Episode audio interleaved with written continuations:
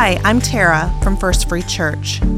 Today's reading comes from John chapter 20. While I will be reading select verses from this chapter, I encourage you to read the chapter in its entirety. Reading from John 20, verses 24 to 29 Doubting Thomas. Now, Thomas, also known as Didymus, one of the twelve, was not with the disciples when Jesus came. So the other disciples told him, We have seen the Lord. But he said to them, Unless I see the nail marks in his hands, and put my finger where the nails were, and put my hand into his side, I will not believe. A week later, his disciples were in the house again, and Thomas was with them. Though the doors were locked, Jesus came and stood among them and said, Peace be with you. Then he said to Thomas, Put your finger here. See my hands Reach out your hand and put it into my side. Stop doubting and believe.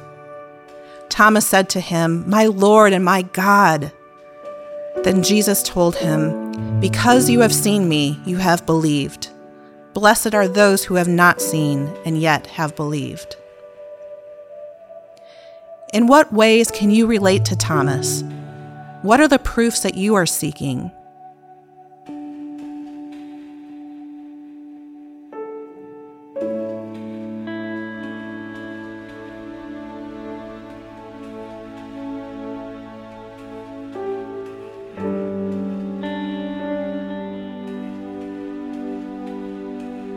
In verses 30 and 31, John is very clear about the purpose of his gospel. According to John, Jesus performed many other signs in the presence of his disciples, which are not recorded in this book.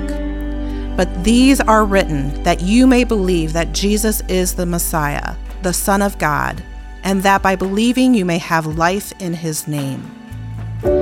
Take some time to reflect on the Gospel of John. What signs and wonders in his gospel give you confidence that Jesus is indeed the promised Messiah, the Son of God?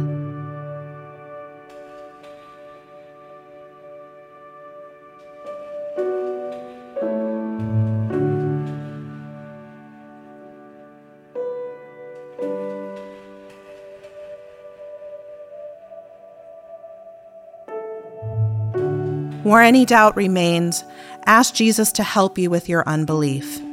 As he was with Thomas, he will be faithful to meet you where you are.